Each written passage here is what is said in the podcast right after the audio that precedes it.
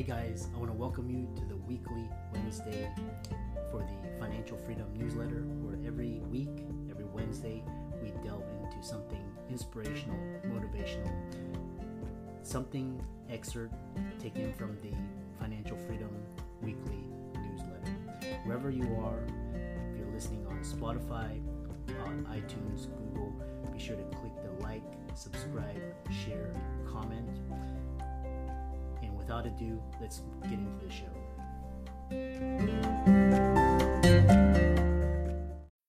When you need mealtime inspiration, it's worth shopping Kroger, where you'll find over 30,000 mouthwatering choices that excite your inner foodie. And no matter what tasty choice you make, you'll enjoy our everyday low prices, plus extra ways to save, like digital coupons worth over $600 each week. You can also save up to $1 off per gallon at the pump with fuel points. More savings and more inspiring flavors make shopping Kroger worth it every time. Kroger, fresh for everyone. Fuel restrictions apply.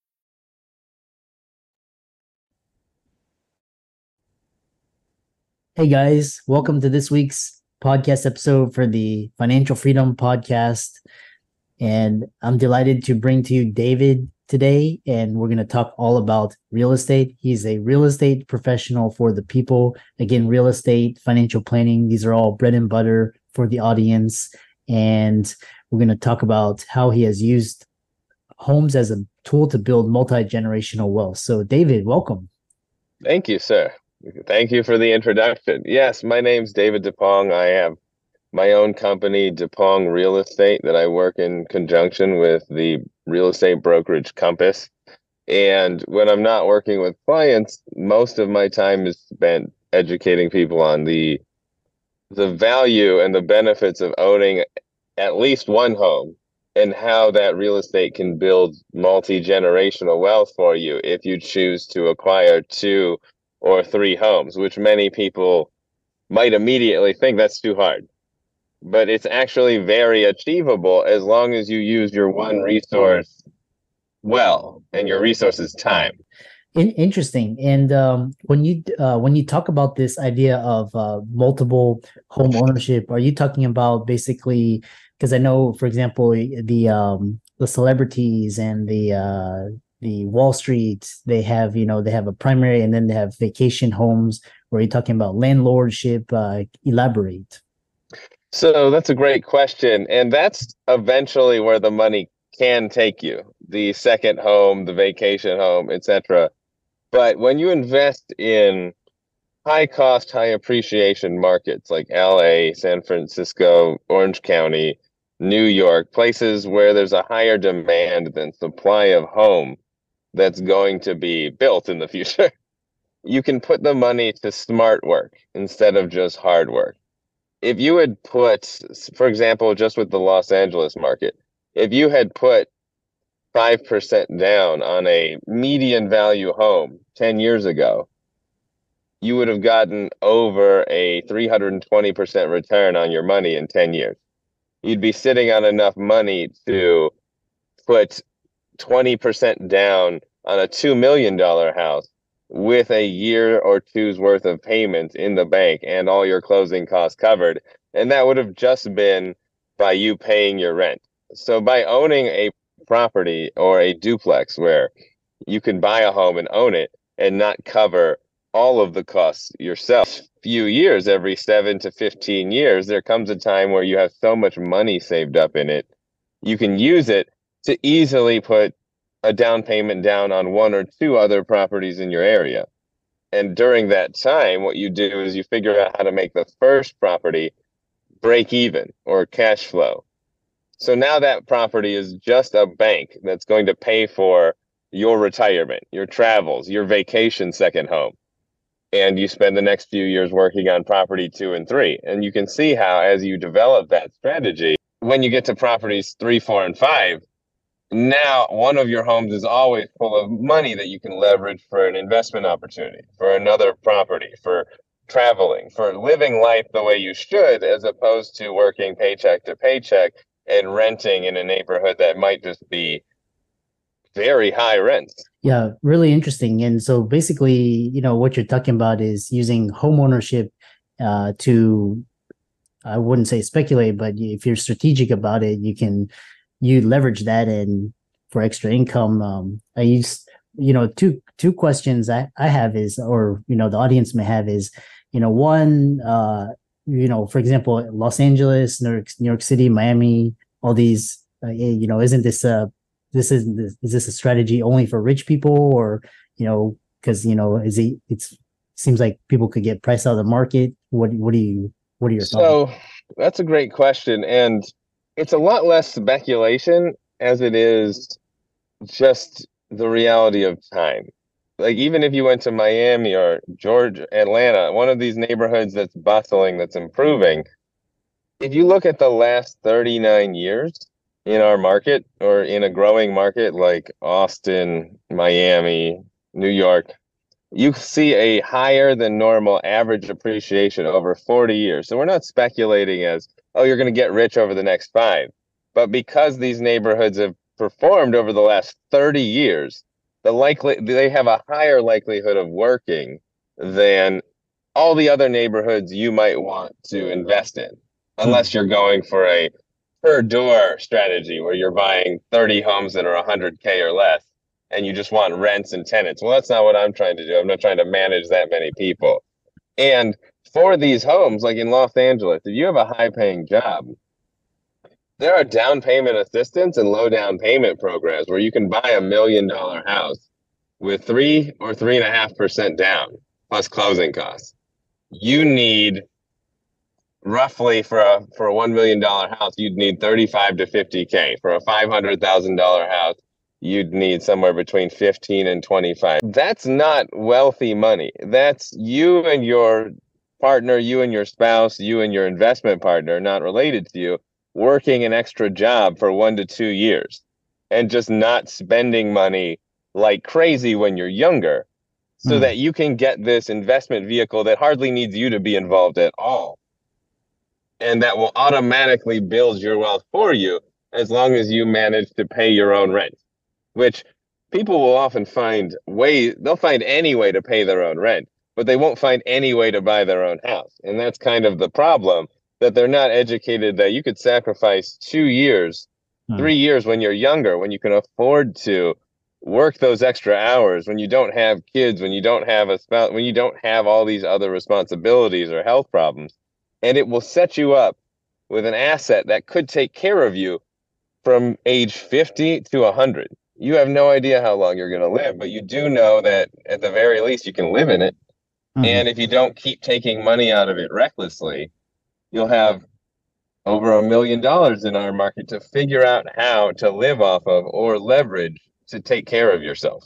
Hmm. Does that make sense? It makes sense. Makes perfect sense and because uh, I I used to work my, one of my attendings during residency, you know, basically because you know he didn't want to be a landlord and you know he didn't have time, but you know a lot of these high income earners they kind of want to use they want to use the power of appreciation. So he basically uh, found the fastest appreciation neighborhood, bought a house. He just basically and he you know he still made his surgeon income and then you know paid his mortgage whatever and then at the you know every you know three four five years he would sell it and then he'd take the profits and reinvest it into a new one and he'd continue this you know over and over. So you know his that's exactly. And it's it seems like it took a long time but because he did the first investment there's always a point every property reaches where it can cover itself financially. And if it breaks even you're making money on the equity and appreciation every month. That's all icing on the cake at this point but he started that vehicle. And now that vehicle is going to keep doing the heavy lifting on every other vehicle that he ever puts that money in. Yeah. The uh the other question I have is um, you know, this kind of strategy, you know, people listening may say, "Oh, this is what happened to people in 2008, you know, uh, so, you know, I'm curious your thoughts on that. Obviously, that was a less than ideal time in real estate, but that was also a real estate cost recession. There's a lot more guidelines and importance placed on ethics with professionals nowadays to prevent that stuff from happening to you. Now, that being said, it's still 100% on who you work with. Yeah. So if I direct you to a place like for for example, right now, if I, I help some people buy a duplex, if they can't afford to do the whole mortgage themselves in this current climate, but they have a higher income, or at a million dollar duplex, you could buy, you could live in one of the units. The other unit would pay three k of your mortgage, so you're responsible for five thousand roughly. Mm-hmm. You could rent rooms in your property. You could have roommates you could rent it. Eh, listen, it sounds funny, but you could have a roommate in two of the rooms, twelve hundred each. Now you're only responsible for twenty six hundred a month. Yeah. That's a very doable amount you can pay to own and take advantage of the benefits, the tax adv- advantages, the appreciation, the equity filling up in your house for the next few years. And the best part about owning your own property is you streamline the payments you have an amortized loan. The payments mm-hmm. are going to be the same for the next 30 years unless you refinance to lower them. Yeah. So in the first 5 years, you can do improvements, you can work on the units of your property if you buy a two unit property to get the payment up to being able to support itself. And now it doesn't need you. Now you could leave and rent somewhere that you want to be or start saving to put 5% down on another property in another neighborhood that you would also like to own something in. The way we avoid people losing their homes like that to sort of bring it back around is we do the research. We buy as close as possible to the most developing city in your budget in our area. And then we make sure, okay, so if you had to move out, if you had to rent both of them and you were taking a $1,000 loss every month or a $2,000 loss every month. Hmm. And you had to pay that in. You had to invest that in from your active income. Hmm. Is there someone that you can live with? Is your income easily able to cover that during those harder times? Is there a way that we can protect you? So, worst case scenario, you moved into something that's less expensive, you support your property, and then in a few years, as time always does, you make money on that property. So you have to look at it from all angles before you make the purchase, as opposed to going, oh, I can buy this with 0% down. I can get this real cheap. I can borrow all this money. Well, when you've leveraged yourself that far and you haven't done any of the risk work, that can lead you into a situation where you have to sell and you have to sell at a discount because you have to get out. Well, people can't recover from that. You need to lean on your professional to help mm. you plan long term to say, hey, here's my 10 year plan. We're going to be checking in twice a year for the next 10 years, unless you have a more immediate need. And we're going to help each other stay accountable on how this plan is supposed to work. Yeah, fascinating. You know, it triggered so many ideas. Entering is basically owning your home as a vehicle to financial independence, wealth, and then you're leveraging that. And basically you have to be very strategic you know you have to know what part of the economic business cycle market cycle you're in. And you know especially you know avoid you know make sure the numbers work and avoid you know just bad speculation which is what everybody was doing in 07 and 08 you know it can be i've never heard of this but it's interesting to to see because most of the time it's you know rental landlord syndication you know development. So this is an interesting way of you know what you're describing also house hacking. You know a couple other questions is um so this is uh one thing is in terms of uh you talk about you know saving for the future. So talk about how the instant gratification mindset of the younger generation could affect affects them negatively when investing in homes or you know in financial planning in general so that's a great question, and I, you know, I I'm guilty of it in certain parts of my life. I see nieces and nephews that are guilty of it. The world is so matchy matchy. We're comparing each, each other to everybody else on Instagram. So the mindset is much more. I want to go out and travel now. I'm young. I don't want to waste this time. If you need down payment assistance, if you want to have something that's going to take care of you for the last half of your life, you can start saving and applying to all those programs today as long as you're gainfully employed. A few years of sacrifice now, which I hate to use the word sacrifice because you're going to make a lot of money. And not become homeless and not have to pick and choose your opportunities in the future. But you you can do all that now when you're young and it doesn't really matter. And you can delay that gratification to most of your life.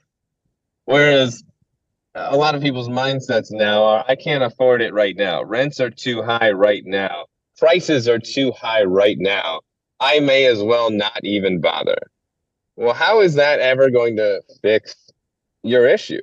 Yeah, it's, quite interesting because uh, you know when you buy your first property, either home or investment, there's this kind of sh- sticker because then because basically you know there's prop tax, you know there's maintenance, you know things break down, and then uh, you know all of a sudden you're like, oh, it's you know that's why people prefer to rent, but then you realize that you know you're this is a this is a quote asset that you know that's here for the long term, um, and uh, you know you'll see like 15 years later, you know it's like oh, okay, I should have you know the bet they say the best time to get into real estate is uh, yesterday you know but you know get in the second best time is today. Today right? It's exactly. it's i mean it's a difference in ideology from a scarcity mindset to an abundance mindset of if i do this i will have everything i need to take care of myself or i can't do this it will take too much from me. I don't have time i don't have the money i don't have it's basically an excuse to help you feel better. But if you're willing to do a little bit of work now, you can start the wheel on wealth that your kids will have to work half as hard as you to keep growing.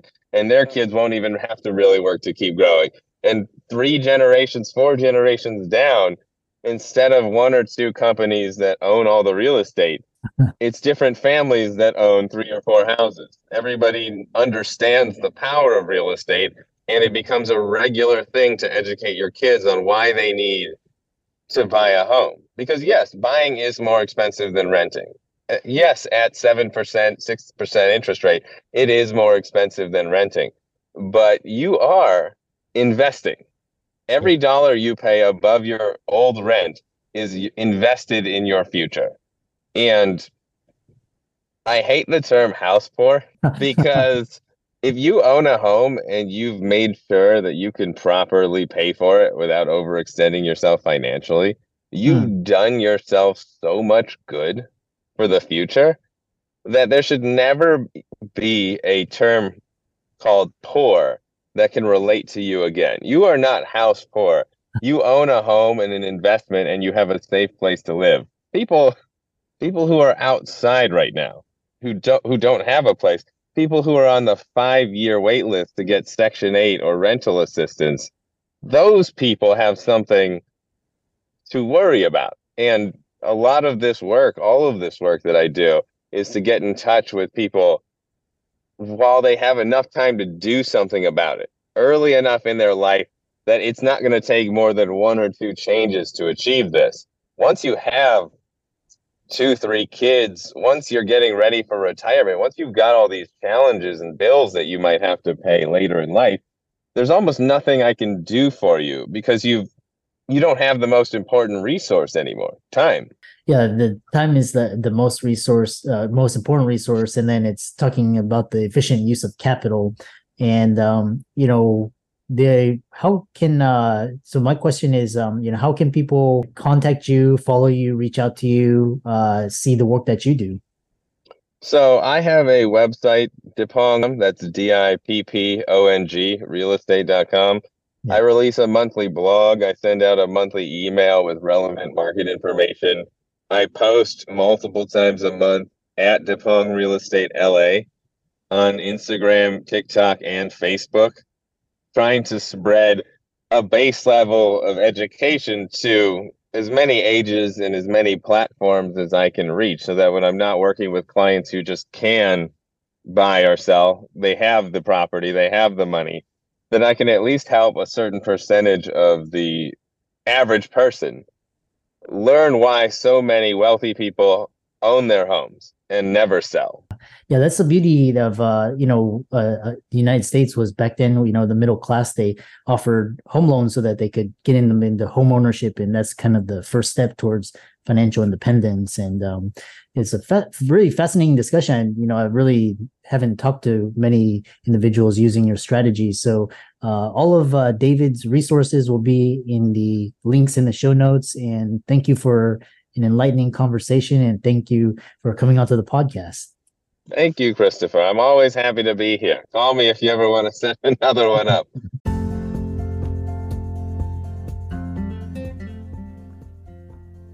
I hope you really enjoyed that wonderful, inspirational, motivational piece. Again, if you, wherever you are listening, if you liked it, be sure to like, comment, share, subscribe.